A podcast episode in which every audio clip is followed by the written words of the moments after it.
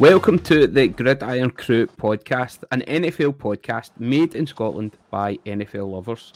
This is the Review Crew, and I'm your host, Keith McGinty.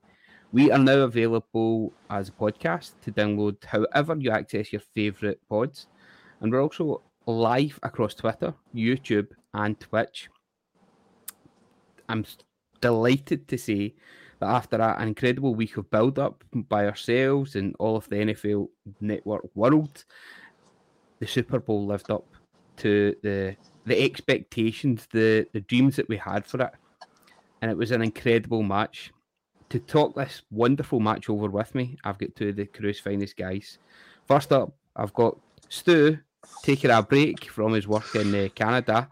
Um, Stu, appreciate you spending the time with us. Thanks very much for joining us. How are you? Oh, I'm doing really well. I just had a, I just took my uh, my lunch a bit later today, so I'm sitting in the car with a Tim Hortons coffee. So you nice. guys are coming live from the, the, the parking lot here, or the car park, as you call it back in Scotland, over here. But yeah, no, I'm absolutely delighted to be here. It's a lovely day. The, the snow is all melting before it comes back tomorrow. Oh, you get more? Any wee Timbits to go with your coffee? Uh, no, but I do have not Timbits, but I have a vanilla dip donut here. Maybe uh, I'll I'll have after this. Be, it's my post post lunch snack. Don't let Pamela Fantastic. know. Man after knowing heart, I'm a I'm a sucker for one of them. Absolutely delicious. Uh, I've held it off long enough, ladies and gentlemen. Uh, it's now time for the big chief himself of the crew, the triumphant Studs. Studs, congratulations, my friend. We are absolutely delighted for you. How are you feeling? Cheers, man. I am still absolutely buzzing for last night. I'm probably a little bit more tender than I would like to be um, due, to, due to the several beverages that were consumed, but no, nah, still absolutely buzzing. Um, I've come back home today, rewatched the rewatched the game again. Um, just to kind of just to kind of take it all in. Really, it's just yes. and I've been I've been on Twitter most of the day, kind of taking in anything that I really can absorb for that from the celebrations, like seeing Isaiah Pacheco sitting enjoying the moment on the field with his mum, um, listening to Mitch Holthus, who just honestly I could listen to that man shout a touchdown Kansas City all day. I could have it as my ringtone. Um, but I just listening to me bits like that, and um, I, as I say, just still absolutely buzzing after that. It was just, it was such a great game as well. And last night we all watched the the start of the game certainly together. And um, we all met up in Glasgow in the afternoon. Went to Bucks Bar for some fantastic chicken. Um, Studs, you missed yourself there. That was absolutely delicious there. Highly recommend it. Hopefully, we'll get them to sponsor us maybe in the future. We'll see. um, it was it was wonderful. And then we went to the Alea Casino um, because we had such a big crowd of us there. That was one of the, the only places we could get to, to watch it, and it was decent decent venue. There was the, the big screen on, quite a large, large venue. So maybe the atmosphere wasn't kind of what you were maybe hoping for, be a, a wee bit of a tighter place. But we made the most of it. We had a great time. The uh, the crew all getting together because many of us were spread out all over Scotland. So it was a great chance for us to to get together, get a wee catch up, and really enjoy some spectacular football. So, what about yourself? What was your um your view of the game? What what was your day like? I, I mean, obviously, I wasn't able to get over or back home to Scotland for this one, which no. was a shame. Can't get the expenses. The, the, last two months, I've been playing the lottery every week, like just hoping maybe I'd hit it big, and uh, then I'd be using the money to fly back to watch the game with you guys instead of going to the actual Super Bowl. But you, you know, I mean, rather watch it with your mates anyway. We've discussed that. Uh, no, I, I ended up yesterday. It was uh, Pamela's birthday, so we actually we had a steak dinner uh, which was lovely. And I made her a pavlova.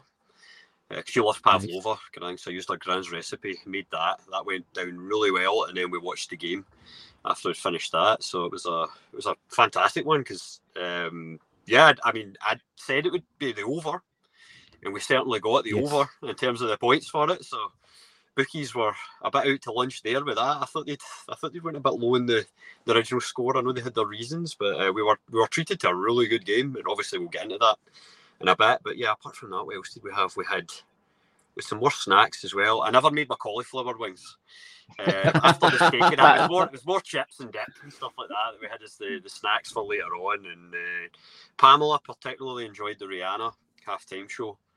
Oh, oh, as well. Yes, we'll definitely get to Riri we will later on. Um, it was it was wonderful. Happy birthday to Pamela. I hope she had a, a wonderful time. Um, we did ask in Bucks Bar for the cauliflower uh, wings. They don't sell them here, unfortunately. They're neatly, we'll need to add them onto the, the menu there. Hopefully, the next time we go, we'll get a wee chance to, to taste it. Or whenever you're over, Stu, we'll just send you back. I'll make some. I'll, I'll make some for you. Stas, you were a wee bit later coming to join us, but um, uh, how was your evening? Because um, we left it maybe a wee bit earlier than you did. You stayed and watched the full game Alea. How was it? Yeah. Oh no, it was it was good. It was cracking to be honest. As I say, the the drinks were kind of flowing. There had a couple of Giants fans in front of us, and there was quite a kind of NFL sort of group in that sort of area of the casino. Yeah. Um, so as soon as anybody was passing, and again, obviously I'm sitting with my Chiefs jersey on, and you know, they're sitting talking, what, asking what I thought about certain things and how I thought the game was going to go, and um, it was just good to kind of get get a bit of kind of interaction going. And as you see, the atmosphere kind of built up and built up um, as as the game went on and on. To be honest, and the the tighter it got towards that end, that you could just again the atmosphere just kind of kept going and going, and people were getting more and more buzzing um, to how it was going. So I know it was good, Dilly. It was a good good venue for it. Yeah, um, plenty of uh, drinks were consumed, plenty of banter had. Um, it was a good atmosphere. The, the other tables that were there as well, I everybody seemed to be out for a good time, and just realise how just how big and uh, uh, an event it is, and how everybody is actually out to really enjoy it. It's kind of it's different. They don't get the the proper rivalry that we get with our football here. It's that people are just out for a good time, and uh, it was it was wonderful. Looking forward to the next one already. um, let's get into the actual the game then. Just prior to kick off, then uh, the we had the Sky Sports was it the Sky Sports commentary yeah. that we had in Alea. Um, and we saw the, the pageantry off it all, the flying of the flags, the the jets flying overhead, and the one of the, the seminal things when it comes to American sports was the playing of the national anthem before it. Uh, the stadium looked incredible. It was right good colours from all the fans were there. It wasn't like um, the sports we see here where there's keeping plenty of seats back for the the ones that pay that wee bit extra money. It looked like proper fans had actually made it in, and the atmosphere that they created prior to the match was just wonderful to see. The teams coming out, getting all hyped up for it. What did you make of the the national anthem and a kind of more slower, subdued version? Uh, let me see. It was by Chris Stapleton. Chris Stapleton, yeah. It was indeed. Got Aye. here. I mean, yeah. I'm not always the biggest. I, I live in Alberta, so this is a big country province. Like we have a lot of kind of country music out in the prairies in Canada and huge crossover with the states. And that um, I'm not the biggest country guy, but uh, Chris Hmm. Stapleton was fantastic, and it was also I like the fact that he. I mean, for a few reasons, he was playing guitar, and I was going, you know what, smart. I would need to do that as well because that's how I stay in tune when I'm singing. Because a lot of time the anthem's just a cappella kind of thing. So Yeah. I thought it added a nice touch, like having him, you know, playing the guitar along with it. It gave it this kind of nice, slow, kind of bluesy. Hmm It was quite. I mean, obviously, it wasn't like the the Whitney Houston anthem for back in '91 or whenever that was. I mean, that, if if you've not seen that, go check that out on YouTube because it's a Yep. it's a barn burner of an anthem singing. Again, I'm not American, so I'm not really particularly into their anthems so much. But uh, yesterday, I really enjoyed that one. Like I, I thought, you know what, this is it's understated, but performed immaculately. The guy's got some voice on him, and uh, yeah, I just I like that kind of mellow, kind of bluesy country guitar. He had going on, nice Telecaster, lovely tone, and all that. So I can appreciate that as a guitarist. I don't know what I was expecting. I, I don't know much about Stapleton um, and the type of music he plays, but I hadn't even looked to see who was doing the, the national anthem. But no, I thought it was quite good, and Nice- it kind of ties nice in beard with the arid, as oh, terrific, outstanding beard. It's like one of the, the ZZ Top guys had just went off on his own, hadn't he? Yeah. Um, his first solo album. He's always been a bluesy guy. Um, it was really, really good. Um, just waiting, it kind of set the tone for it for everybody to get the wee calm before the storm of the match, mm-hmm. and then the the uh, the hype that came um, after it. We had a good be rendition in the in the casino as well, didn't we, Studs? Just everybody yeah. was joining in. It's uh, it was, awesome. it was good. I know, then you were quickly you were quickly onto your big chief tune as yeah. well. I, I must admit, I love that's that is my favourite bit of the American national anthem when watching the Chiefs play. It's literally hearing the stadium go and the home of the Chiefs. it's, it's, all the time, honestly, and that's what I was trying to say to Scott and Danny um, before the game kicked off. What the Miami Super Bowl a few years back, um, where we beat the 49ers it was literally it was as if the game was at Arrowhead. They were that loud at the end of the national anthem. It's it's ridiculous. The game then kicked off with uh, the, the, the tossing off the, the coin. KC won and elected to defer to the second half. Do you think that was important for them going on to win the game, studs? I, I think it was bold because um, I think I've been quite vocal in the fact of what the Eagles have been able to do. They've been able to build up big leads and then allow mm-hmm. that defence to go hunting.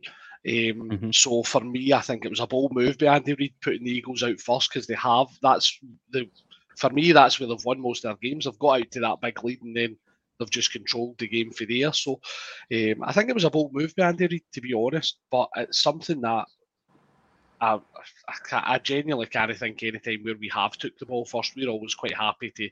I think Andy Reid's a fan of trying to have the ball last at the end of the second quarter, get a touchdown, and then get the get the touchdown at the start of the third quarter to try and kind of yeah. double up essentially. So I think he is a big fan of that, um, which is why I think we always seem to defer those kickoffs.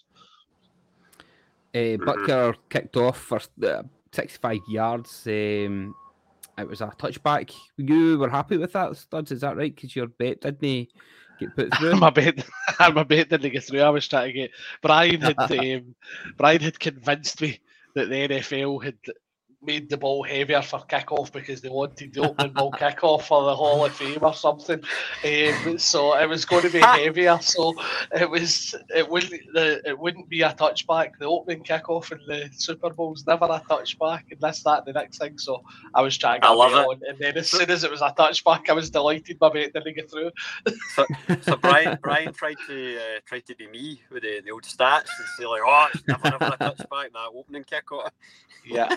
Brian was going full full Stu. yeah, but Butker, Butker's leg obviously did not care that the ball was heavier. He's just like, ah, this is getting blasted.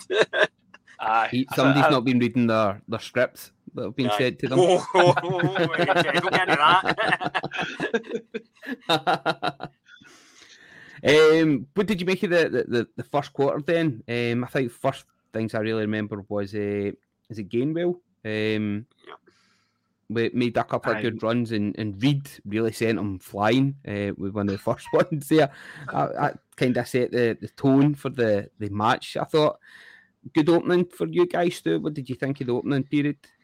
I look. I mean, it's one of these things where like both teams looked good offensively throughout the game, but like Philadelphia, when the game started, I thought, oh, here we go. They've came to play.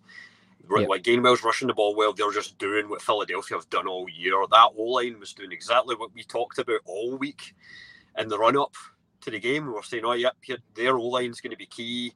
Can the Kansas City defense get at them? And at first, it looked like the, the Philly O line was going to just run the show. Um, and they, they were doing a great job, whether it was in uh, having Russian or you know Russian attack through Gainwell. Um, interestingly, I noticed that Sanders just didn't really seem to get going, and I don't know if that's a, I don't know if that's a hot hand thing mm-hmm. or whether that's keep a, him know, for later on. Boston Scott had a couple yeah. of drives. Aye, yeah, Boston Scott had a couple of drives in the first. Yeah, because I never heard anything about Sanders being injured. Or, uh, just I, I, thought it was. I get it because Gainwell's good, and I've been a fan of him for a little while. So it's. Yep. I, I understand him getting a lot of the runs, especially when he's going so well. I just thought it was interesting that Sanders was kind of left sitting for uh, most of the first part of the game there as well. But yeah, no, I thought Philly came out the gate fast, like on offense. And then uh, obviously it went to the, the Chiefs after that. Like uh, they got the ball. So Studs, I'll let you speak about that then, about the first Chiefs drive. That, before that, we'll actually get the, the, the first touchdown was for the, right. the Eagles. Yep. Um, Kane, uh, Gainwell up the, the middle for four yards um, with a touchdown. That replay showed that uh, his arm had actually um, hit the ground just before the the line. Is that Before- right? I'm uh, trying to remember. yeah. Yeah, he, wa- he was down just before the crossing the line. Yeah. But then, then the next play, of course, then it went up the middle Hurts, from the the yeah It was the a one yard line. first, yeah. Yeah. Aye.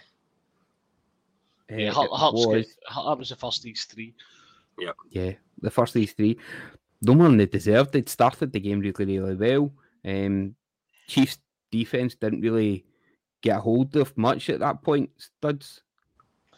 No, not not at all. And I just kind of coming back to the Miles Sanders uh, part. I'd I'd noticed in the kind of first play, and I'm like, that's a fumble um, right off the bat, and I've, I hadn't realised Yeah. it was Miles Sanders. So I wonder if Right, that was okay, maybe that's what it why, was. because like the very first play he's fumbled it on the Trent McDuffie tackle. So I don't know if Sirianni's Right. maybe pulled him and and Mhm. sat him because he's fumbled the first kind of the first drive. Um, I mean the ball went out of bounds, so they didn't lose it at the end up, but Yeah, yeah. um, okay, it that, was yeah. that probably the only time our defense actually did get a hold of someone um, on that drive. To be honest, was Mhm. was the first play. Um, Yeah. So other than that, we seem to let them have their way with. us. I wonder if because there's always that kind of big thing about the first fifteen or so plays being you know the scripted stuff. So I, I did Mhm. wonder if Kansas City, not so much they let them score, obviously, because they're still playing, but I wonder how much of the defensive play calling at first was kind of more of a sit off and see, like just kind of let's see what they do in each situation here, and then uh, obviously your game script changes as it goes on, and then you you start kind of being able to kind of phase in. Okay, it looks like this is what they're trying to do in these situations, so we'll plan for that. So it's almost like I just let them sort of do what they want at first, because I, I kind of got that impression because the Kansas City you weren't doing what you did against us. Because I mean, Yeah. you, you didn't you didn't kind of even really seem to be prodding the O line as much as I just said Yeah. the O line was dominant. They didn't even really seem to be prodding it that hard at first. It was uh, we'll just let them do it and see what's going to see how this is going to factor in for later. They Aye, Chiefs then got the ball. Uh, after that, uh, there was a flag. Um, you maybe had a wee bit of hope at that point, but it was I think it was offside from the Offside. the defense Aye. there, um, and it was given as a, a touchdown. Of course, that was uh, declined. Chiefs did get the ball, and someone that you had spoke up loads before the actual game, Pacheco, um, really from the outset was showing his worth to the team. Hundred hundred percent. I I was I was big on Pacheco um, for this game, and I thought he was I thought he was going to be key. Um, I think even Brian um, and Pat we were talking about as well y- yesterday on the kind of on the live one that we did before the game. Are talking about kind of establishing the run and stuff like that, and and that that's kind of that was what we had to do, um, really. And aye, Pacheco was just an absolute machine. Um, it, it was unreal. I- I'm just, I, I think I'd, I'd could ideally want it to go for 100, but it's 76 yards from him uh, yesterday. I'm looking at, and obviously he got his score as well. Um, aye, it was just, it, it was superb. And again, that's that's a team that's probably one of the top three defensive lines in the league, um, if not the top defensive line in the league. And he was Yeah. just sh- showing them absolutely no fear. Um, I think on our first drive as well, you were looking the the big plays were a couple of big passes coming in there for Kelsey, um, Mhm. who just seemed to get ridiculously wide open again, as he always seems to be. Yeah, So A great aye, it was- catch, I remember, that was really, really quite low. Um, he managed to keep hold of it. Incredible athleticism for that. Aye, and I then, think was that. I Stu, think if that you was can later on remember- in the game. Was it later? It's a Aye. bit hazy. You'd be surprised. That I uh, was going to say I think, that, I think that was a bit further on the drive, or maybe in the next next drive was the, the big Yeah. Kelce Kelce catch. But- But um, He did have a it, he did have a touchdown in the, the first quarter. Um, Yes, by Holmes yeah. passed him. Um, it was uh, from a shotgun formation. Passes deep right to Travis Kelce for 18 yards touchdown. And I think that was what everybody that's been hoping for is that it was going to go end to end, that both teams were just going to start slugging it out. The the main players were really just going to rise to the occasion, and, and, and you could see for the opening exchanges that that's that's how it was going to be. What did you make of that touchdown, Stu? oh, it was like classic Mahomes to Kelce, kind of almost automatic. Uh, but not, you know, that doesn't take away anything from like the skill of the play and the play calling. That was great, but it was just like another moment of Mahomes magic with Kelce. And uh, I can say Mahomes magic, and I've been calling for him to be MVP all year, even as a Burrow fan. And I'm definitely over the, the two week ago game. I know I keep saying that, but now I know for sure. Last night there was no no sour grapes about the, the Bengals not being it. Well, I mean, maybe maybe after the first few minutes there was no more sour grapes because, as you say, it just got into this whole slugfest. But yeah, Kelce, I don't know how he does it because he's a bloody big man to, mm-hmm. to, you know be found wide open so often. But he just it was almost like um because he came inside. Didn't he? And then jinked back studs, if I remember yeah. right, like on the move. It was yeah. kind of like a cross in, then curl off. And when he did that, it drew the the safety get pulled out. I forget who it was. Get pulled out of position, and he went with the receiver. I can't remember if that was Moore or, or Toney that was over yeah. there, but he almost went to go cover him, and it left this huge hole in the middle for Kelce, who was getting tracked by a linebacker at this point, who just had no chance of no chance of catching him, kind of thing off the line, and it was just a ball over the top to him, and Kelce grabs it, and touchdown. So no, it was a fantastic move, and well, that that movement and the the kind of just doing that play to run in a certain way to pull the safety out of position that just opened the field up. Aye, it's it, we were talking about it before the game. It's it's almost there's obviously every team in the league's trying to scheme in how how you stop Travis Kelce. Have been for years, and it's just no one can seem to get a grip of him. He always seems to find these wee pockets and get open. Um, and then obviously you get to see that lovely, lovely dance moves in the end zone after he grabs that 18 yarder. So um, aye, that was that was nice to see. I think I was even dancing at the back of the at the back of the Alea when that one went in as well. I was doing my best Travis Kelce impression. um, before the end of the quarter, there was a doink. Studs, you want to talk us through that? Aye, um, Harrison Butker, the guy is. Listen, I love Harrison Butker. He's been normally Mr. Consistent for us when it comes to yep. kicking. Anything from 50 yards has always been automatic over the last few years, mm-hmm. except for this year. He's had his kick mm-hmm. issues this year, big time. Um, so I he's again you're you're looking at it was it was a 42 yarder or something to that effect. Um, I 42 yarder, um, and you've seen it hooting straight away. And as soon as that doinks, the first thing that comes into your mind is is that going to cost us later? Um, yeah. Because the obviously the first quarter, both teams driven up the field, touchdown for Eagles, touchdown for Chiefs. We've managed to kind of slow the Eagles down. We forced them into punt, and then we get the ball back, and we were moving it quite well and mm-hmm. then obviously we kind of got got stuffed at the at the Philly kind of 24.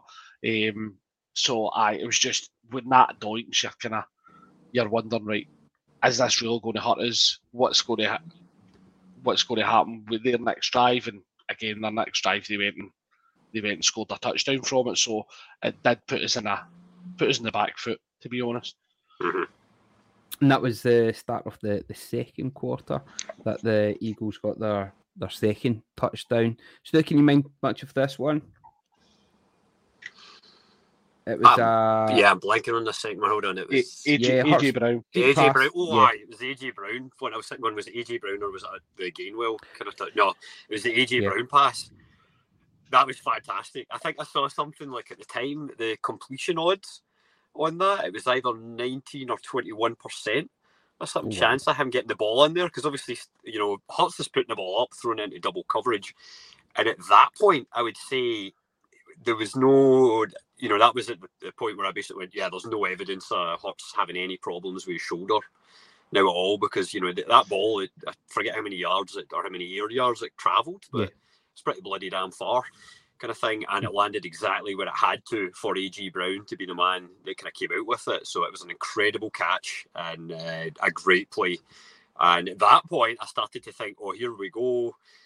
The Eagles are going to start pulling away now, especially after the the doink, because it just looked like they were starting to get momentum because there was no slowing them down, or even when you thought you had slowed them down, they're making plays to kind of keep going, and then you have that huge play to AJ Brown. And yeah, no, fantastic touchdown.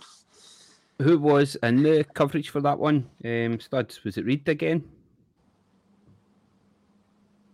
For the AJ Brown one.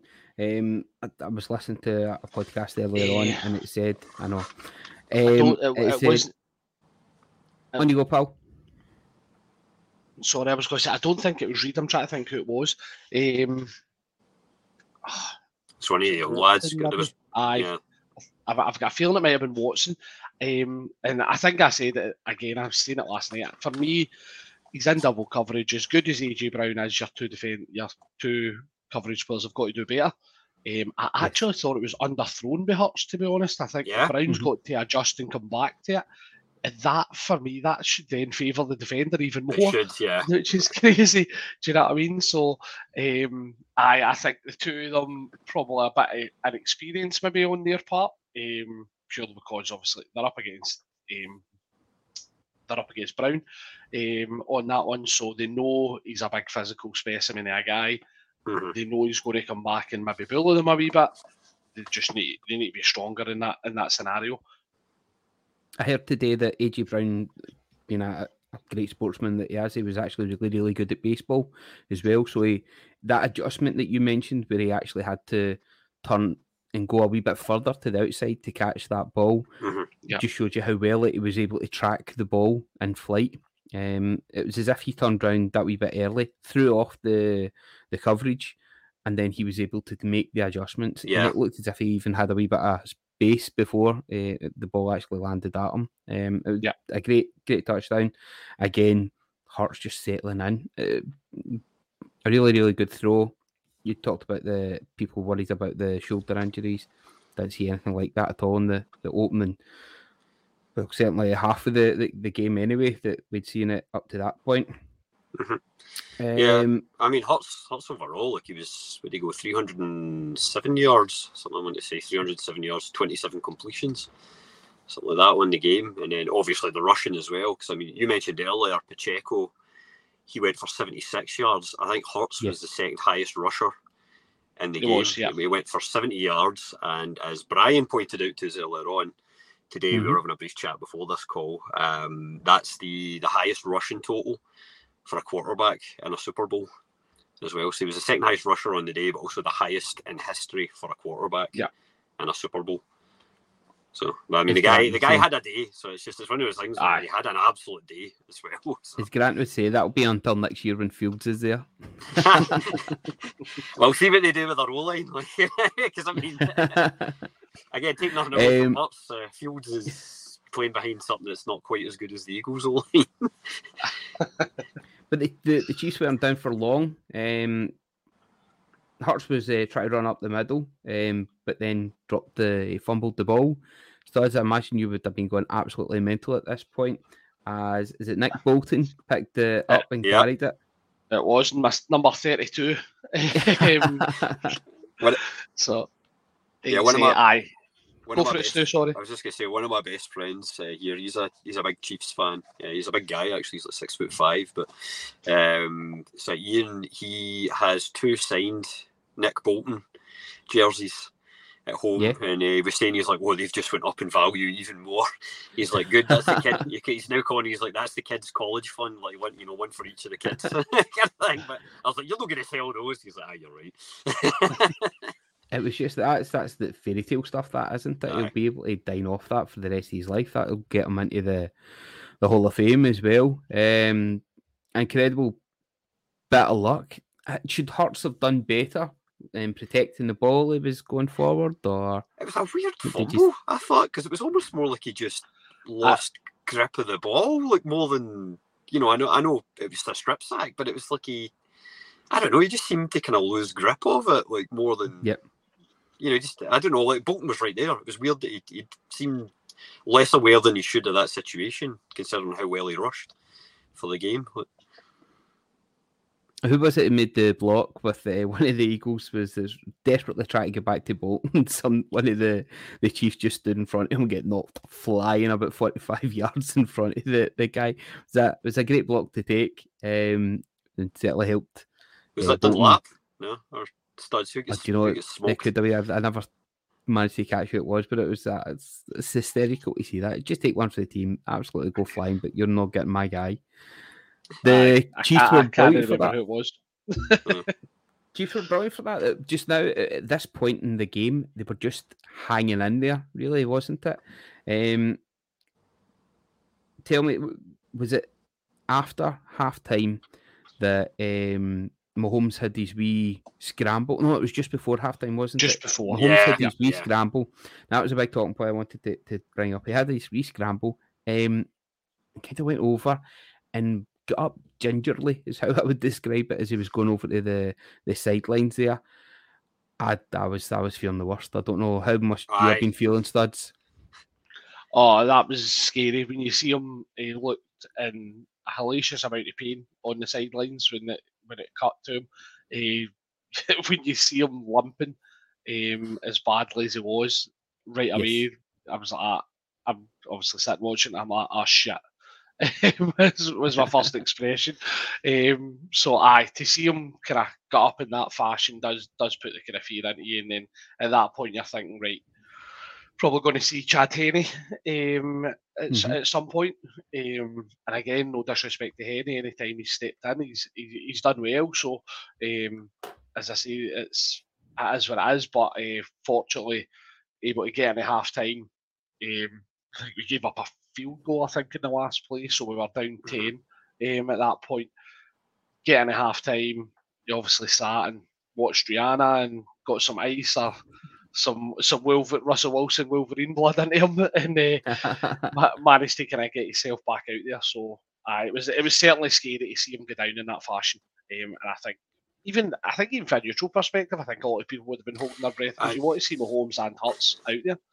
Yeah, I mean, I know personally, like the, the reaction I had straight away was just, oh no, because Mahomes had been playing so well till that Yeah. point as well. It was kind of a bit of a, uh, oh no, here we go again. This this is going to be like this the Niners situation earlier with Purdy going down, and it's kind of like here comes another injured quarterback, and it's going to because Mhm. it's such a key position in the game, Yeah. kind of thing. And you know, no, no disrespect to Henne, because obviously he's won playoff games in the Yeah. or at least one. I know he, he Yeah. beat the Browns, didn't he? So, um, and also, I guess we should probably say happy retirement to that man. a happy So, retirement to him, aye. yeah, Two rings. two rings goes out on top. I mean, didn't have to do anything in the, the Super Bowl this year, but like still, the, the guy's had some career. Like he's he's been Mm. around for a while, and uh, you know, good for him. But yeah, personally, at the time when I saw Mahomes on the sideline, I thought, oh, this is it. You're you know you're down by seven. It was going on ten at that point, and uh, I thought, oh, here we go. It's we're not going to see Mahomes after, you know, or we're not going to see him again in the second half. It's going to probably be game over. It's now just a case of the Chiefs' defence trying to hold off the inevitable, and maybe we'll see some magic for Henne, but the chances are probably low. Um, but yeah, it's to say though, um, Jalen Hurts did take it upon himself then to to get a, another touchdown there because he made that mistake. I suppose he was Yeah. trying his best to, to make amends, and they then got the extra point plus then a, a field goal to take a lead of 24-14 into the the half time. I think halftime came at a good time for the Chiefs because of that injury to Mahomes, um, who looked he looked quite pissed off at the side, but he didn't look defeated. He'll, uh, there was one shot that I remember that was going up, and it was as if he was just rallying the troops. He was keeping movement going in that ankle. He was showing to the rest of his team that he's still part of this. He's still off it. They can still believe in him, and he believes in them.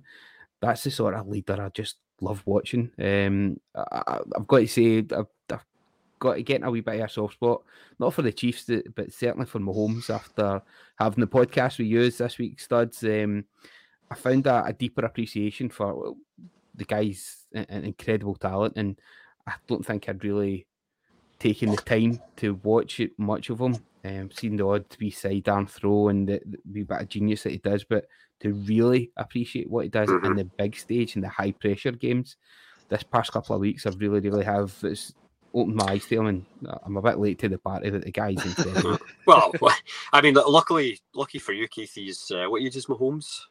Stud. 27, I think. Aye, so I think we still have a, a few more years of Mahomes at his peak. I mean, if he's even hit his peak. Yes. Yeah, so it's like we've got him. So obviously Brady's just retired, but we have him. We have uh, my boy Joe Burrow. Uh, who I would say both of them have shown that in high pressure situations they can be yeah. ice cold and just do what they need yeah. to. Herbert's Derek Carr as well. well, yeah, we'll see where Derek Carr goes. Herbert's there. He's not quite. Herbert's not proved himself in the high pressure situations yet, but we'll uh-huh. see if this year's been a learning experience for him. Um, Hurts, obviously, as well on the other side of the ball for this game, I thought was fantastic. And yes. again, I don't know if you saw him talking after the and we'll get to this, but I don't know if you saw him talking after the game and realize I'm jumping way ahead here, but uh, his his talking to the, the media, um, I thought mm-hmm. he was for a, someone who just lost the biggest game of the year. He came across so well, and he just he talked a lot about this about how this was a really educational experience and yeah. how he's going to take this and use this like moving forward and how he knows there was things that maybe didn't go as well as he wanted them to and if you look at his whole career like the whole thing of being in college being benched in a championship yeah. game having to transfer to another school and then going on winning like you know and then just uh, continuing and pushing into the, uh, the NFL the same thing, not being the highest drafted quarterback in his class, but then eventually becoming the starter for the Eagles. It's like the guy's got that same makeup in there, and it's it's good to see that with Brady and guys like uh, the evil Big Ben gone from the league now, uh, Aaron Rodgers maybe on the way out. It's like the next batch of quarterbacks. There's a there's people coming that are flying the flag, and Mahomes is obviously yeah, the, the next he's already get, certainly. He's already got two rings, and he's yeah. he's kind of flying the flag at the front of the queue already. Uh, what was it? I'd seen that um, both him and uh, Mahomes and Brady in the first six years of their career have been to three Super Bowls, so that's kind of standing them in good stead.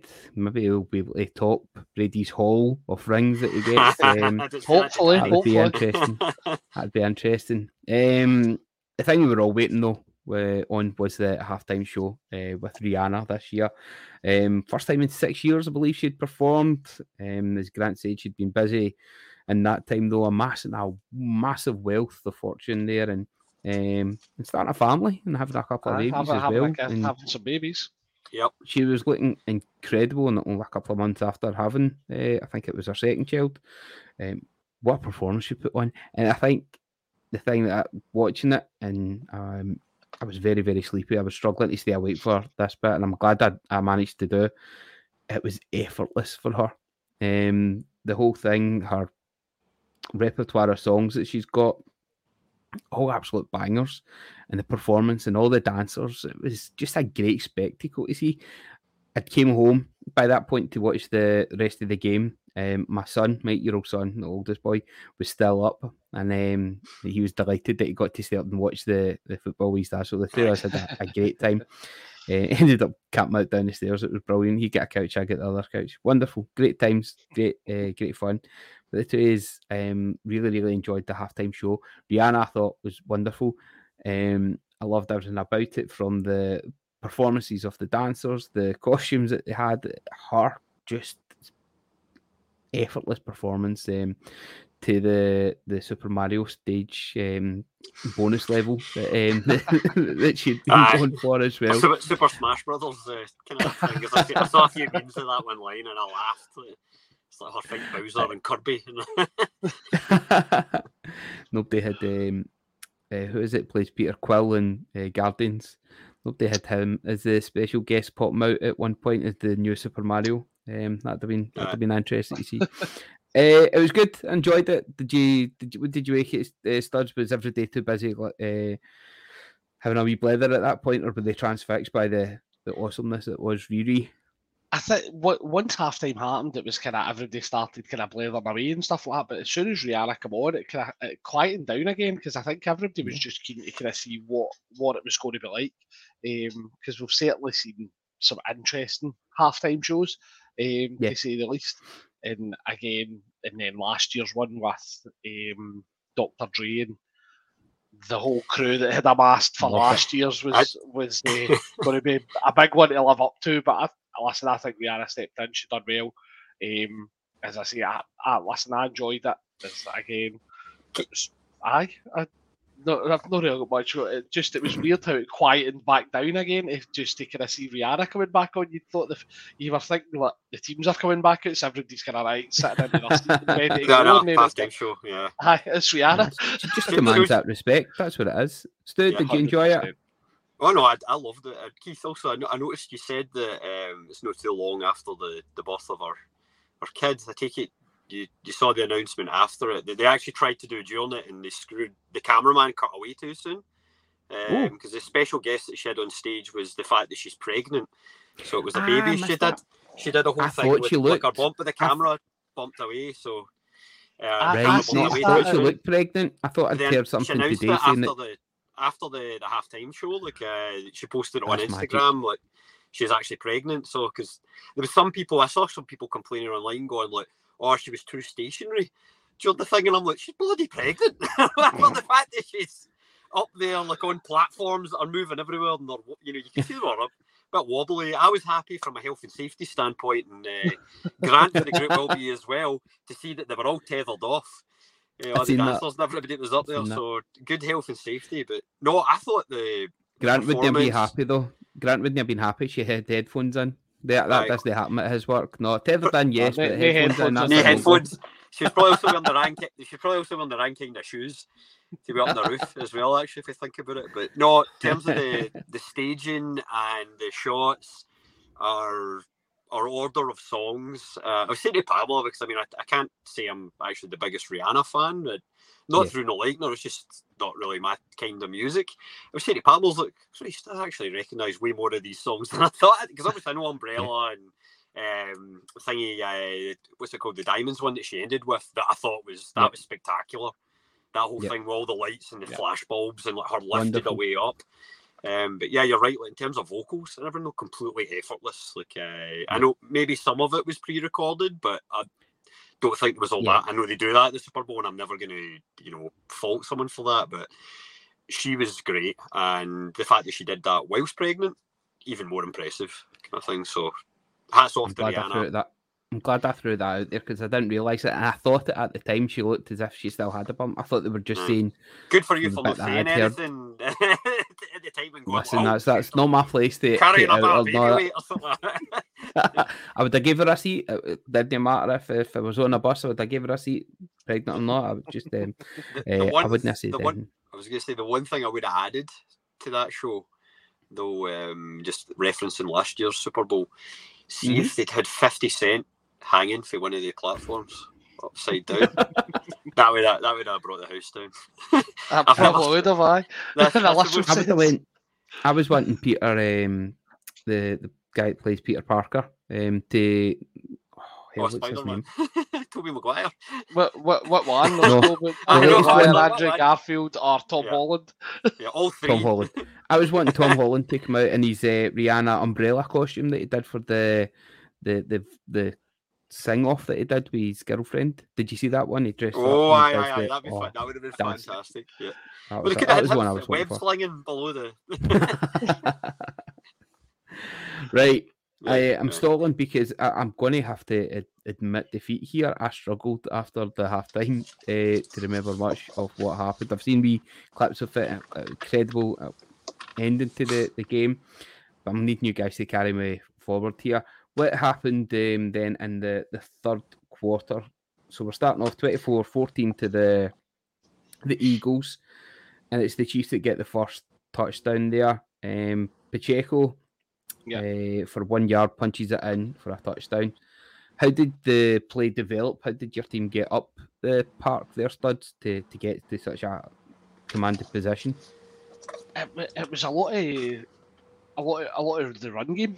Um, again, Hmm. it was it was Pacheco was kind of dri- driving us up there. You had little bits of McKinnon thrown in, Mhm.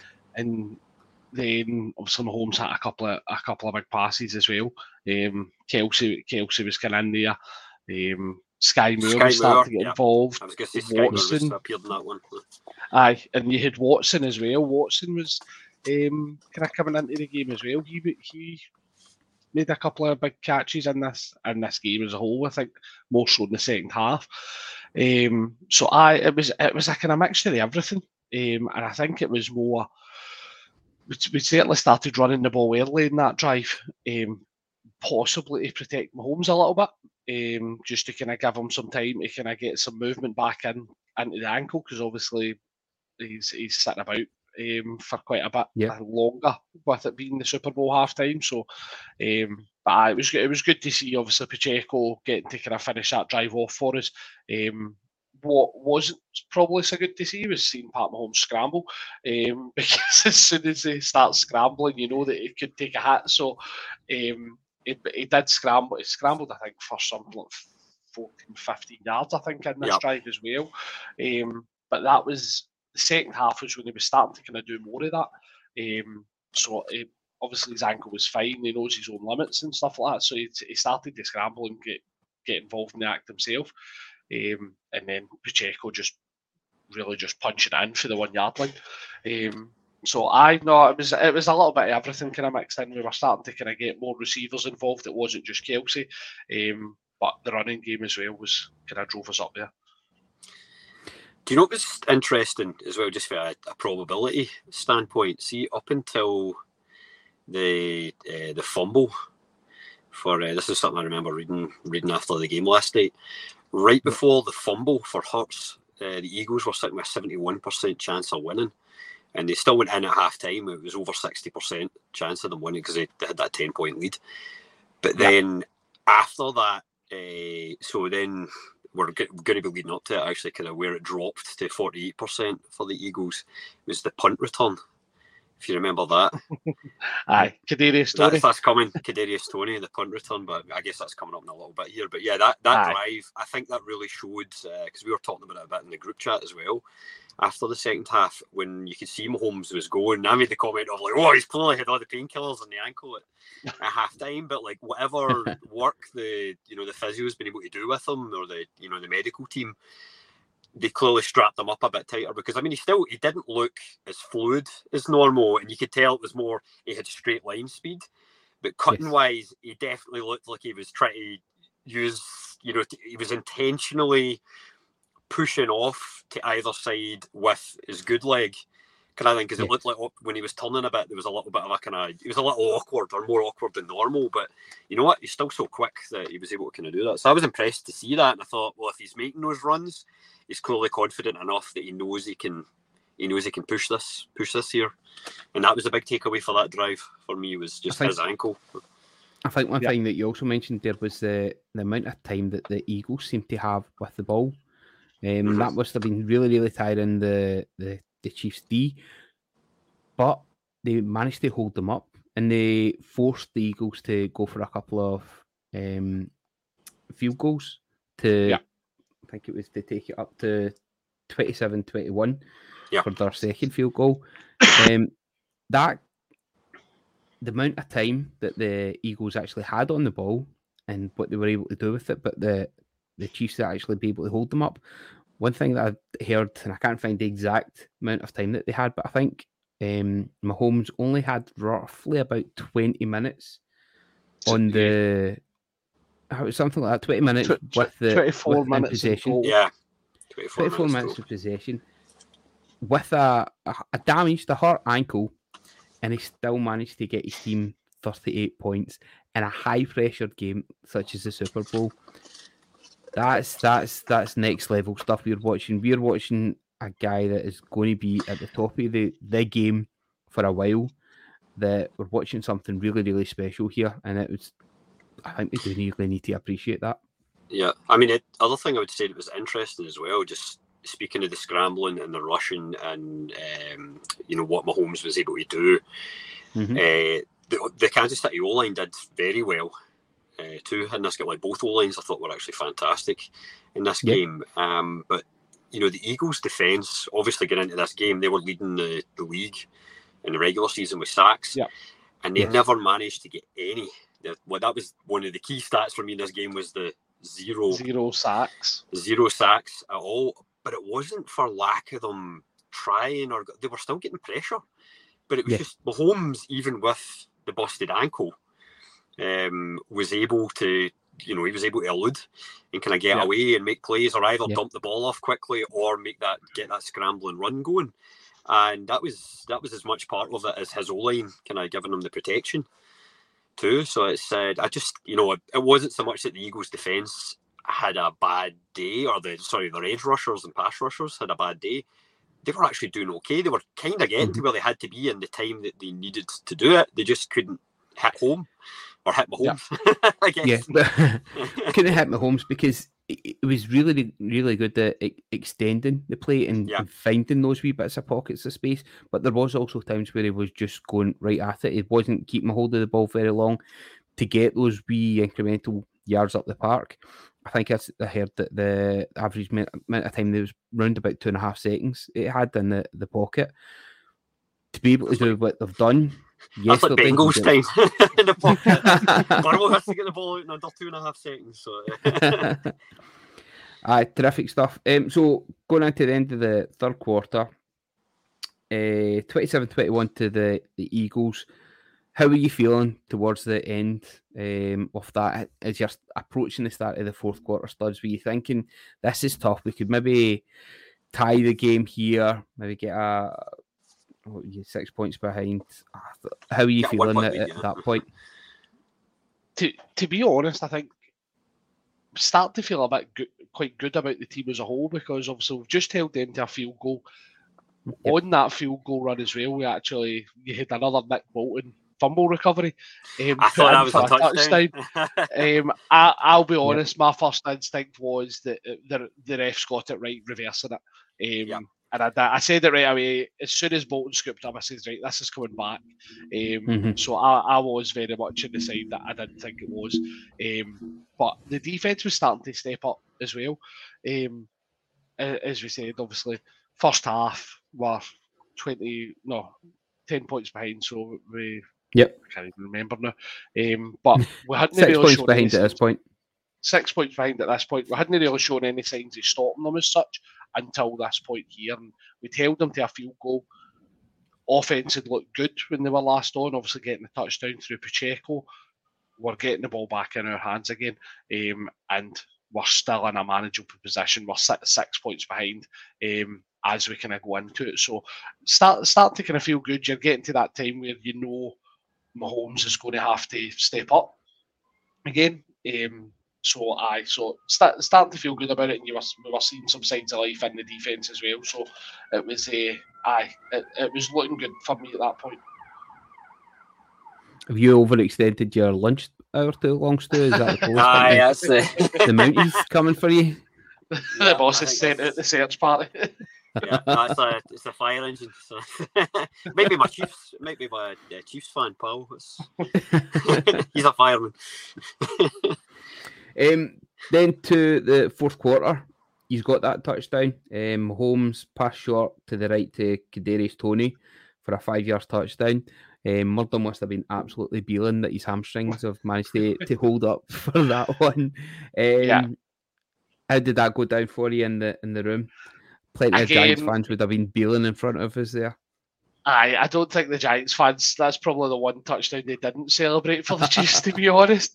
Um, but I, it was again, it was one of these. It was it was a weird kind of touchdown because it's just we'd we, we'd called the play, and then as soon as Mahomes looked to his right, Toney was wide open. There was Aye. nobody within touching distance of him. Um, so, I mean, obviously, you give credit to Andy Reid and Eric Bieniemy because the, the play design has been has been created for that one specific factor um, yep. as well. And I'm trying to remember if this was the drive where they threw in a snow globe again because snow globe did definitely come out in the game. Um, and I can't remember if it was this one that, that they brought. There was definitely one of our drives had snow globe in it um, in the mm-hmm. third in the fourth quarter. Um, whether it was this one or maybe the next one, I'm not sure. But it right. was almost a little bit of a mistake for Andy Reid kind of thrown that in there. I thought, um, to be honest, but yeah, um, it was a bit, it was a bit dodgy because it's a Super Bowl and it's obviously a high pressure situation. So I thought a bit like, mm, I know Andy Reid, this is funny, but maybe don't. Aye. You're asking so, but, for it. That's tempting the football gods, and sometimes you don't want to do that. aye, but it was definitely just a sign of how good the offense was feeling about how they were playing at that to kind of bring that out at as you said, such a high pressure situation as the Super Bowl. I thought it was great to see but it just showed how confident the offense was that they were they were moving the ball well by this point.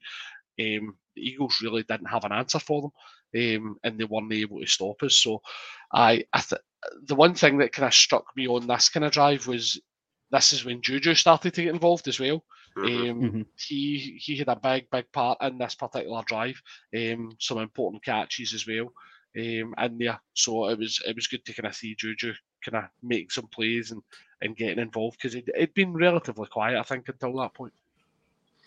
Yeah, what on Juju as well. I just want to say uh, hats off to him for that the pre-game outfit. Like I, I can Oh, appreciate a, kilt. man, a man wearing a kilt. Like he- he's got some amount of abuse for it online, but I was like, I thought because essentially the not to get too political, but uh, I'll be very careful here, Keith. I see your eyes widening, uh, but not to get too political. But there's some people of a certain political cloth who, at the moment, get kind of angry about anything that's seen as, I don't know, non-masculine or you know that Yeah. kind of thing. So, I would love to see these guys that kind of were calling that a skirt online come over to Scotland and talk to any guy wearing a kilt over there, but also go up to Juju's face and say that because he's not real but as well. But to me, I was going like he's wearing a kilt, a pair of bloody big Doc Martin boots, and you know, essentially he's wearing like an army style shirt, obviously kind of fashionable, an army style shirt, and essentially a Black Panther style hat as well. I'm going, the guy looked masculine as all heck. Oh, I Don't think mess. it was, I would Absolutely don't I was like, fantastic. Like, I absolutely yeah, love Juju them. and My kilt, I've got two kilts. My mum made me, me two kilts. Absolutely love them. And it's my wee Aye. boy's first communion this year. So we were talking the other day about what he'd like to wear. And he's like, the- Nice. we said, would they like to wear the kilt? And he's just absolutely buzzing, Aye, it's like- delighted to tell Aye. I wear my kilts over here as well, so it's like it's Aye. great. Like, Any excuse to wear the kilt, do you know what I mean? And I'd, I'd seen Juju's outfit the day, um, and I was actually, uh, I'm obviously, some of his, some of his uh, style ha- is questionable. Um, I mean, and some interested with it TikTok against us. The one, the one pre Bengals game was a bit weird, but Aye. the Super Bowl outfit that was great. Like, I I thought his I thought his kilt looked fantastic. Um, so I know hats off to him for for rocking up in the Scottish gear. I've back seen to the that. game. Aye, it does look very, very, it looks a wee bit, uh, aye, Black Panther, Aye. Nation of Islam, Spring Summer, uh, 2023, doesn't it? Aye, you're not messing with him.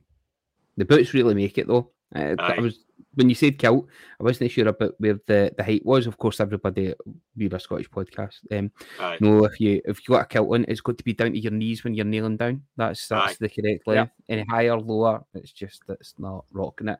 That looks, uh, aye, that gets the gridiron crew seal of approval there, Juju. Looking, looking fine, Biggie. Looking fine. Yeah. Um, Good, good. I love that we're doing fashion, fashion and music and everything in this show today. It's so much- Fashion TV. uh, then, so the Eagles had taken a, a field goal, but then the Toney had got his uh, Toney touchdown. touchdown, yep. The Eagles just couldn't make any more breakthroughs. They had to punt No. the ball, and then Holmes went for a short pass to Skyy Moore uh, for a four-yard touchdown. But I'll that was be honest, after I- I- that was after the Toney punt return though. Um, on that one, this is this Talk is where we'd- this is where we'd started to see our defense really step up. Yeah. got the Eagles into a third and short. I think it was third and third and three. Um, forced them off the field. Yep. Got the punt return, and um, Kadarius Toney was our our, kick, our return man on that one, um, and he returned it. What was it, sixty something yards, Yeah. sixty-five yards, 65 Um, yards. and it, it genuinely looked like it was going to go all the way. And see, when you, what I will say to you, Keith, is go and find that play and watch it because it is. A, it's an excellent punt return for Kadarius Toney, yeah, but picks it up on the thirtieth. He's surrounded by Eagles players. Starts off on the left, cuts back to the right. But the blocks that he's getting done in The- front of him there, all the way up to the 20, See- the 10, block for Kemp and then is a dragged out. Yeah. See, I was Aye. I was going to say though, I don't know if he was so much because I know he was. It was a bad punt, and he got the ball. Obviously, his return is excellent, but I don't know if he was so much surrounded as quickly as he should have been. So, I wonder if um, you know the the punt was maybe shanked because I don't know if maybe the the the Eagles special team was expecting the ball to go to the left.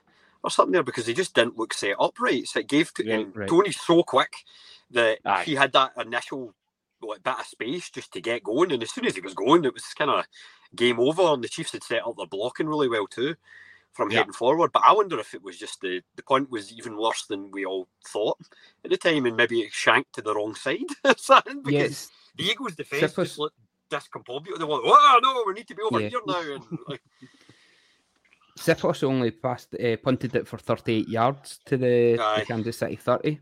So, like you say, you'd be expected to go a wee bit further than that, give the a chance for the, the, the team to get up to make the, the tackle. But it was like they'd got to him and they were just like blocking off his next Yep. move, as opposed to just going and just, Just covering them, them. not Aye. cementing them there. Um, but then I uh, just I, I'd seen it there, and then that move to go to the to the right, the Chiefs um, just Aye. made sure they surrounded them, got so many blocks in it. It was a incredible play. Um, from there, you guys managed to like, punch it in to get the the touchdown to take the lead for the first time in the game. Yeah, and that With the- was was it Skyy Moore. Skyy Moore, yeah, yeah, who'd, be, who'd tell been relatively it then. quiet. So he was a. I again, it's, it was just it's one of these ones that has been schemed up perfectly, and Skyy Moore just appeared open at the back of the end zone, and Mahomes Yep. could just dink it over to him. Um, we'd obviously try, we'd tried to kind of punch it in with Pacheco, um, and then we'd had the incomplete pass before that. So I, it was just a case of a, a very well drawn up, um, very well drawn up play by, by Andy Reid and Eric Bieniemy again, and getting. I mean, Skyy Skyy Moore's rapid, so for him to get get that wide open was was superb, and obviously rookie getting getting his touchdown um, was nice to see. Yeah, I'd I'd love to know uh, with Skyy Moore, as much as he was kind of quiet on the day, I'd love to know the the actual amount of yards that he ran during that game, especially Mhm. just the ones where when he went in mo- like because the amount of times he was the guy in motion running across the line. Other than that, just to kind of try and draw a defender somewhere, and he was never the Yeah. one that the ball was going to, uh, or not never, but like you know, he was not always the guy that the ball was going to. But I just remember Yeah. at one point watching the match, going, "God, sake, I'm knackered just watching him." yeah, him and Aye, MVS, they, they really do Aye. put the, the shift in. That that that's kind of un uh, like undervalued role that they do for the team to really drag the the, the coverage about to so that they can get the the space for players like Kelce and everybody else. That terrific work that they're, they're doing. Um, from there, um, the Eagles did make a, a, a strong reply there. It was Jalen Hurts with his was that his third touchdown? Third, Third. yeah, it was his Third, yeah. third rushing, which again is a record, I think, for a quarterback in a Super Bowl, or it might even be a postseason. And- but yeah, three three Yeah. touchdowns or three rushing touchdowns, and then yeah, the Three passing ones as well. So 70 yards as well. It, it Aye. ended up with incredible performance, and to be in the losing team and to have helped your team score 35 points in the Super Bowl, that's got to leave a bit of a bad taste. That's going to be unfinished business for him. Um, I can really see him bouncing back next year and really making a concerted effort to, to try and get back there again and right what he maybe perceived as a wrong. But when you're going up against um, Patrick Mahomes and the Chiefs, who can outscore you in a Super Bowl with that many points, it's pretty incredible. Well, that that's the thing. I mean, you're looking at the looking at the Eagles' offense. They had 417 total yards. Jalen Hurts was responsible for like 370 of that on his own, whether it be Yep. pa- from his passing and rushing. Um, so I mean, Jalen Hurts literally did everything he possibly could in that game yesterday to, to get the victory. Um, so I, and again, it's obviously something that MVP always seems to go to the winning team. Um, this is probably one of these ones where there's definitely an argument, and I think Brady against the Eagles a good few years ago when he, he threw for like Yeah. 500 odd yards um, and still lost. You're looking at these guys going, what more could he do? MVP. yeah, aye, surely, surely, and again, obviously, I'm, I'm delighted that Pat Mahomes got MVP, um, and I do think Mahomes had an excellent game, but I, su- surely it can't just be as black and white as the MVP's got to be on the winning team. There's got, if, if a guy's played like Hurts or Brady, as I mentioned in that Eagles Super Bowl, surely there's got to be a I- serious consideration. Stud, see, um, you know, from in hockey, in the hockey world, so taking it way back to the, the 80s, I think it was either the 86 or the 87 Stanley Cup final. Um, that yeah, Philadelphia Flyers played the Oilers, and the guy that was the goalie for them, Ron Hextall, uh, he ended up winning the uh, the Conn Smythe, so that's basically the MVP Yeah. of the playoffs Mhm. kind of thing. Um, so like the NHL, they do a best of seven uh, series for the, the Stanley Cup. So the one against the Oilers, like it finished in six games. So the Oilers won four games to two. Um, so you think, okay, cool, yeah, they've got Wayne Gretzky and kind of guys like that, like best player that's ever played the game. And you know, they didn't. Thing is, though, is like Ron Hextall kept Philly like they won two games because of him, and then in the other Yeah. four. They weren't blown out because of him. Like he was the goaltender for Philly, so he was the guy that they made the MVP. But I think that's the only time that's happened in hockey as well. But it's something that I think sometimes should happen more often in sports because sometimes you just have it that like yeah, there might be a, a better team who wins, um, but maybe that guy like for because for me apart f- maybe if the fumble didn't it was the fumble the thing that maybe cost Aye.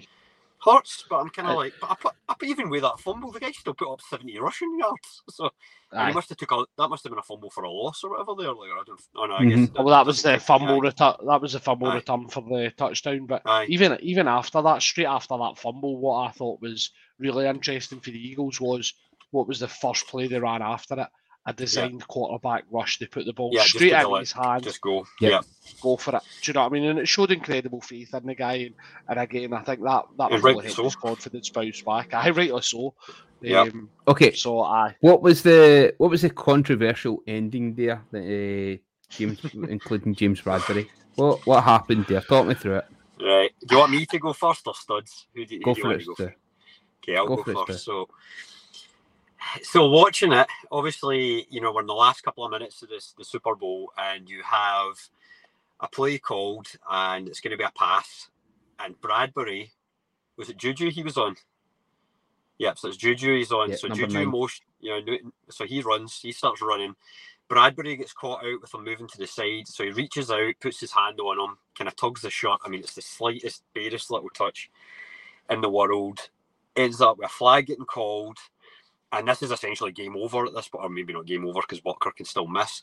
Because Yeah. at that point, um, you know, if there's no flag and it went for a completed touchdown, you know, you would have had about two minutes on the clock essentially. So the Mhm. Eagles would have been getting the ball back. They would have a chance to go down the field. They still had all their timeouts at this point, or maybe one left. Like, anywho, so for me, I'm watching it, and I know at the time I kind of sent a message to the group going, "This is just like Logan Wilson last year when we were screwed by the refs." But this one, though, I'm going like, "Nah, it's different because you watch it, you see him, he does tug."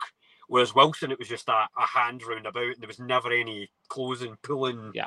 pushing with his hand. It just happened to be put his arm around Kupp Yeah. without really, you know, doing anything. Um, so in this case, yeah, it was a weak call, but it was a flag. I think the reason a lot of people were disappointed was because of when it happened. They go, oh, it's a Super Bowl. You have to let it go. yes. At the same time, to me, I say, you know, it's more that if you're a referee, you're probably going to have to call it. Because if you've seen Absolutely. it, you know, there's going to Absolutely. be more people Studs, annoyed. you're a resident you're a resident ref. Um you're totally impartial here, of course. Yeah. Did that did it should that have been yeah. called? See, to be honest, it's one of those ones that they could have probably left it based on the way the game had been going. There hadn't been many penalties um, in the game, so they could have pr- possibly let it go. But what I f- actually find interesting was um, James Bradberry's comments, where he's Yeah, quite clearly said he's like, it I've was a hold. It was a holding call. I tugged his jersey. I was hoping they would Yeah. let it slide. That's from Bradbury himself. Do you know what I mean? That So he set it to bread. Yeah, hundred percent, and that that's that's the deciding factor for me. The player who has caused the foul has literally told you, "Look, said, I done it it. was me. It was me. I've done it. I was hoping to get away with it." And again, you're going. It might be one of the ones you maybe get away with six or seven times out of ten. Do you know what I mean? But Yeah. it's just been unfortunate. Timing in the game. Do- Eagles, It's- the pass went out the end, the back of the end zone, so it was going to be going for a field goal. You were going to have the ball with probably about a minute and a half left. Yeah. Um, after you do the kicks and stuff, so It's still a Yeah. time out as well. So it still still had a chance. So that's kind of I can understand where a lot of the frustrations coming from. Um, but it is what it is. The players admitted he's done it. Yeah, what I will say as well though is, um, you know, from the other side of that too, there's a bit of, I don't know if that's on the defence, like the the DC, kind of just maybe giving the defence a bit of a call before it, just being like, don't grab, even if it means that you're going to lose your guy here, because like I just said a minute ago, giving up a touchdown in that situation, like a clean touchdown on that, because that was first down, wasn't it, Studs? Yeah, yeah. As well. That was So it was third third and eight. Sorry, third- yeah, yeah, sorry. It was called at the fifteen. Yeah, so instead, because if you give, sorry, that's what I meant is like if you give up a flag there, you're giving them a first down. Correct. So I, it's that thing of like, well, you're better to give up the touchdown there or just let them air it out kind of thing. Because it's like if he just tried to run with Juju, even if he was like a bit behind him and maybe Juju can make the catch, it's like Yes. maybe you still hold them at the five yard line or something. So they're not going to try and punch it in and fourth down. They're going to kick the field goal. So Yeah. you go down or you give up the touchdown and it's the same thing.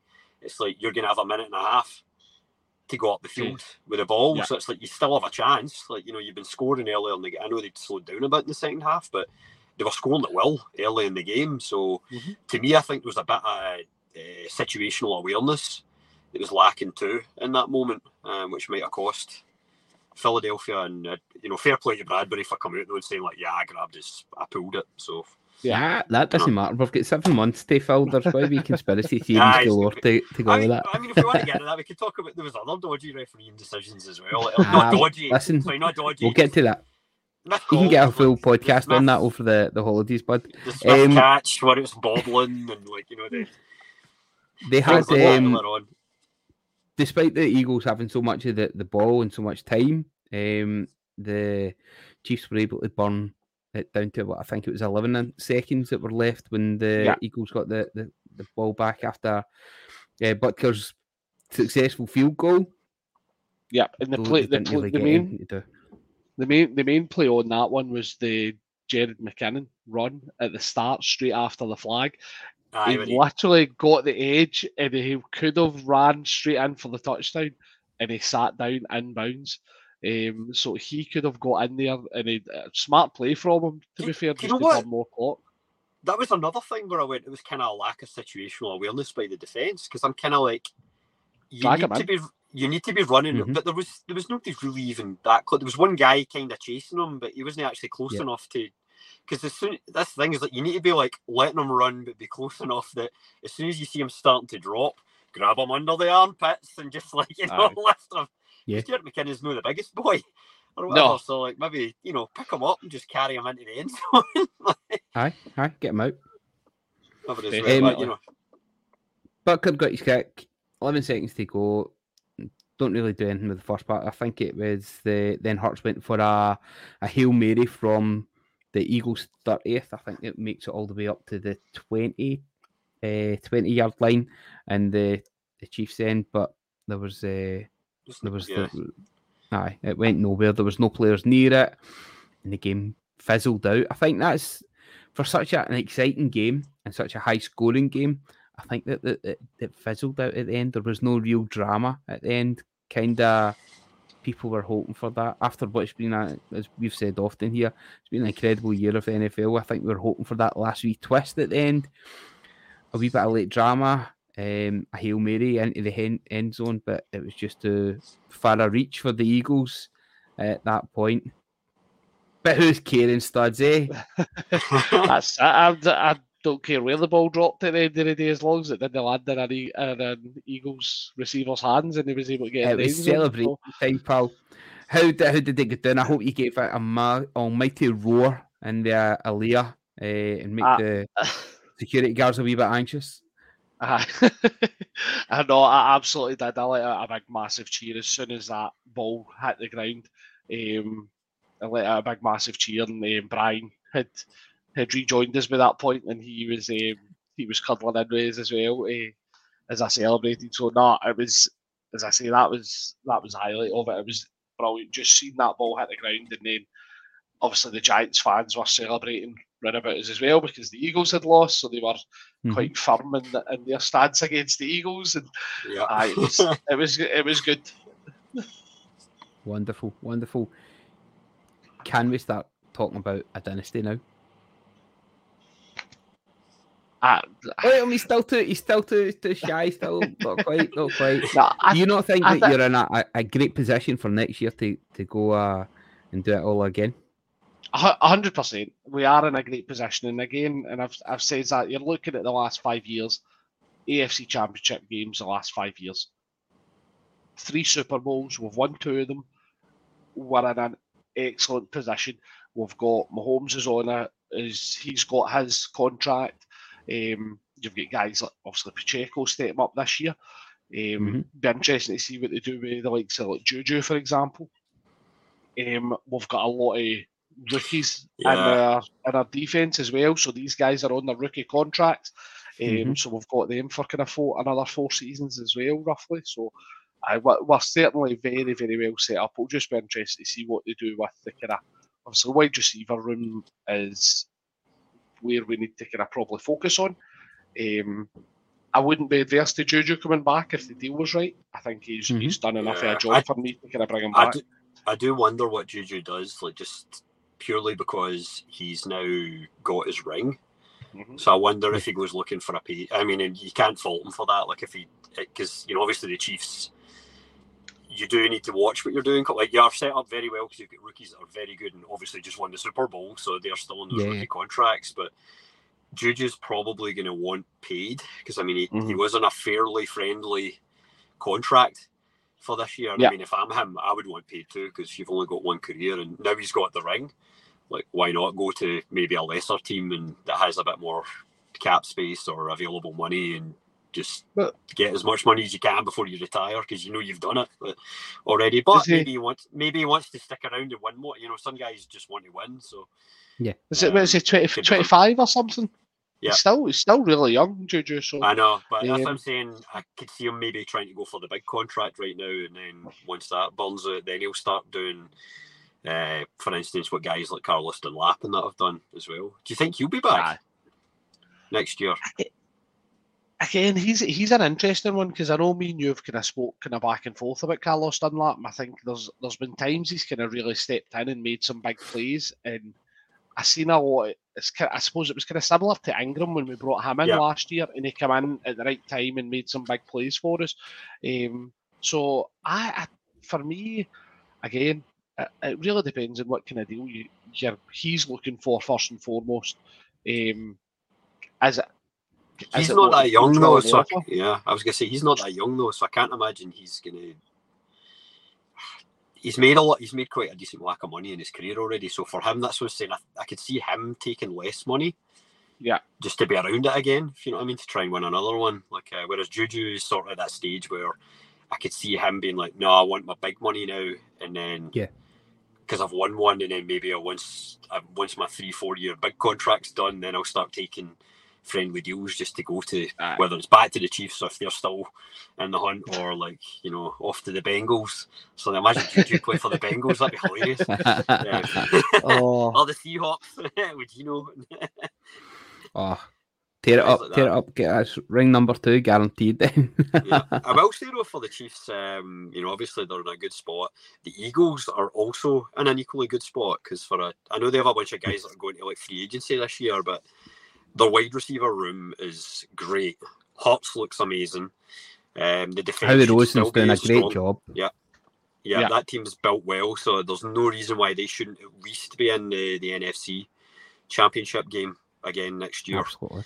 So we'll see. I mean, Murdo say maybe the Giants should kind of push them out of that, but you know, I, I don't see the Cowboys being strong enough. They they've got a lot of problems with money, you know, or, or like they've got those same issues where Zeke and Pollard and how are they going to keep them going, keep that together. Their defense is really good, but I don't see the Eagles falling off that much next year. Uh, the Niners could be up there as well. Um, again, if they can keep a quarterback healthy.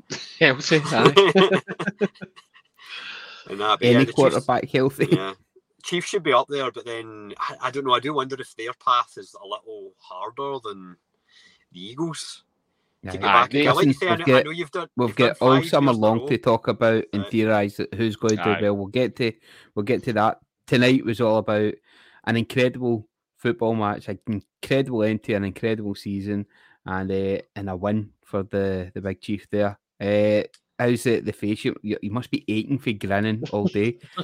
Something I've not asked you. How are the boys when uh, you got home the, this morning? Oh, I've actually got quite a funny story about that. So Aaron was sitting up watching the game, so he was messaging me whilst I was in the casino, um, Right. talk talking about um, talking about the game and asking me if I'd seen this play and, and whatnot. So me and him were having a bit of back and forth. But Yeah. when when the Chiefs had won, he's actually at what, what time were we? About half four in the morning or something like that. At that point, he's went upstairs and woke up his wee brother. And woke up his mum to tell them that the Chiefs won. The Chiefs So he won. left- he literally went up the stairs and woke up the full house to tell them that the Chiefs won. He was so excited. That's Um, brilliant. so I no, he was absolutely buzzing um, about it, and it was I it was great as I say, and it's obviously I'm gutted I wasn't sitting with him watching it. Um, I'd obviously kind of chose to come out to casino with you boys this year and, and stuff, but uh, aye, he was buzzing, so it was great to kind of see that and have that interaction with him during the game, and and then hearing that hearing the fact that he woke up the house. Uh, Mhm. uh, To be fair, he- he's done it. He could have done it at least went up and just said to them, by the way, the Chiefs won, rather than me who would have screamed the place down and woke everybody up with a shouting. Aye. ah, brilliant, mate. Delighted for you. Delighted for you. Um, as I said, that brings into a, an incredible season for us, but we're not going to take the, the, the off season off ourselves. We will be back. We have a wee break for a couple of weeks, maybe one or two pods a, a week. Um, and we're going to come back with some great ideas for you, different pods. We'll be looking at the news that is going to be happening. We've got the draft coming up. We'll be looking at our own teams, where we feel they're going, how they are developing over the summer. We'll be looking to get more of you involved as well. Our crew is ever growing, and we'll be looking to try and get a crew member for each of the teams throughout the, the league. Um, so if you would love to get involved, get in touch with us. You can send us a DM, send us an email, host at gridironcrew.com, and we'd love to hear from you. One wee thing I'd like to say, and it's been an incredible year, is this is something that's affected me personally. I've I heard from a couple of pals um, that are having a tough time just now, and I think the football that we all love has been a great community, and it's a great way for people to make friends, to make friends with a different um, likings to your, your pals that you've grown up with, and can maybe be a wee bit more open with people. Just encourage everybody that listens to the podcast that the, um, to look after one another, to talk to one another. If you're not feeling good about things, by all means, talk to, to someone. Um, there is someone out there that will be love to listen and get any help that you, you, you need. Um, but that's just a, it's a wee buy. It was somebody to hear from in a, a group chat that I got added to recently, um, and just praying and hoping for the, the best for him. Mhm. Um, look forward to speaking to him and hopefully getting him on the pod whenever he's back feeling a wee bit healthier. So, um, stuff. that was just a wee, wee side thing for me, guys. Thank you very much for for helping us through this. I think we're off a wee bit worse for wear after a, a, a I mean, I'm all right, weekend. but You're fine. Aye, I'm in the right a vanilla dip to get tore into the now. I know, I know. I'll be having that in a minute. I'll be feeling great. now you get back and check the report. Stu, thank you very much for spending your, your lunchtime. I- If I could spend my lunchtime with anyone, it certainly wouldn't be you guys for the crew. Why are you doing that, man? I appreciate it fantastic. It's, it's better than sitting in the office. I'll say that. I mean, I, I like my office. I love my team that I work with. and everyone as well. They're all great people. Uh, but no, no, I just like you say, it's that kind of thing of just chatting with other people, and it's it's good for your mental health, and also it's just Yes. been good for me to stay in touch with a lot of the lads back home because obviously I'm Absolutely. seven hours away, so it's like time difference wise, which it's kind of that weird awkward thing of like at night time when I finish work, like say if I finish at five o'clock, it's already midnight, Yeah. so everybody's in their Aye. bed during the week, so it's kind of hard to keep up with family and in the long dark kind of winter months here. You can have things kind of come in run about you. So being Yeah. able to concentrate on something else outside the, the normal kind of bits of life, it's a, it brings you a bit of joy. Uh, one thing I will say about Canada as well, just to kind of get this in quick before we go, did any of you see the Dave Grohl Crown Royal advert? the Super Wonderful. Bowl. So I've that's seen Crown, that, I've seen it. Uh, Crown Royal is a Canadian whiskey or like rye whiskey, and uh, Yeah. so the Dave Grohl advert. If you've not seen it yet, they, they reference a lot of great things that come out of Canada. But the very last point he makes is that um, you know America has Canada to thank for gridiron football as well, and uh, Nice. he's right. The f- very first game of gridiron when they moved on for rugby and started changing the rules, it was at the University of Toronto back in 1861. So they, they modified rugby and started kind of coming up with the gridiron football that we know today. Um, so maybe that's something we can talk about this summer is the history of the gridiron game. Absolutely. Statistic of the season, that one was. There we go. Absolutely brilliant. Uh, Big Chief, congratulations. I hope you have a, a wonderful off season and you get to, to make it up and it go all over again. Fingers crossed, mate. Fingers crossed, and um, it- it'll certainly be interesting next year, as we've spoke, as we will speak about, and we have mentioned in here. Um, the AFC and, and the QBs that are in there are certainly going to make it interesting for us all next year. Magic. Magic. Well, I hope you get pumped and the Seahawks win the lot. I've been Keith McGinty on behalf of all the crew. crew. I hope you have a, a wonderful off season, but stick with us. As I said, we will be hopefully helping you through those dark months in the next, what, seven months between It's now. just started snowing. As well. Don't know if you can see it. That's the- the magical. car- That's car magical. There you go. Just as just as There we're wrapping go. up, snow's back on. Ah, I mind that. That happened at the end of an episode of Dawson Creek once. That was magical. I like that. hey, I'll not. I'll just watch. I'll be eating a vanilla dip, not any ice cream. And if I drop that vanilla dip down in the footwell, I'll not be uh, bending over a la Dawson's dad. Most ridiculous screen depth in, his, in history in my book.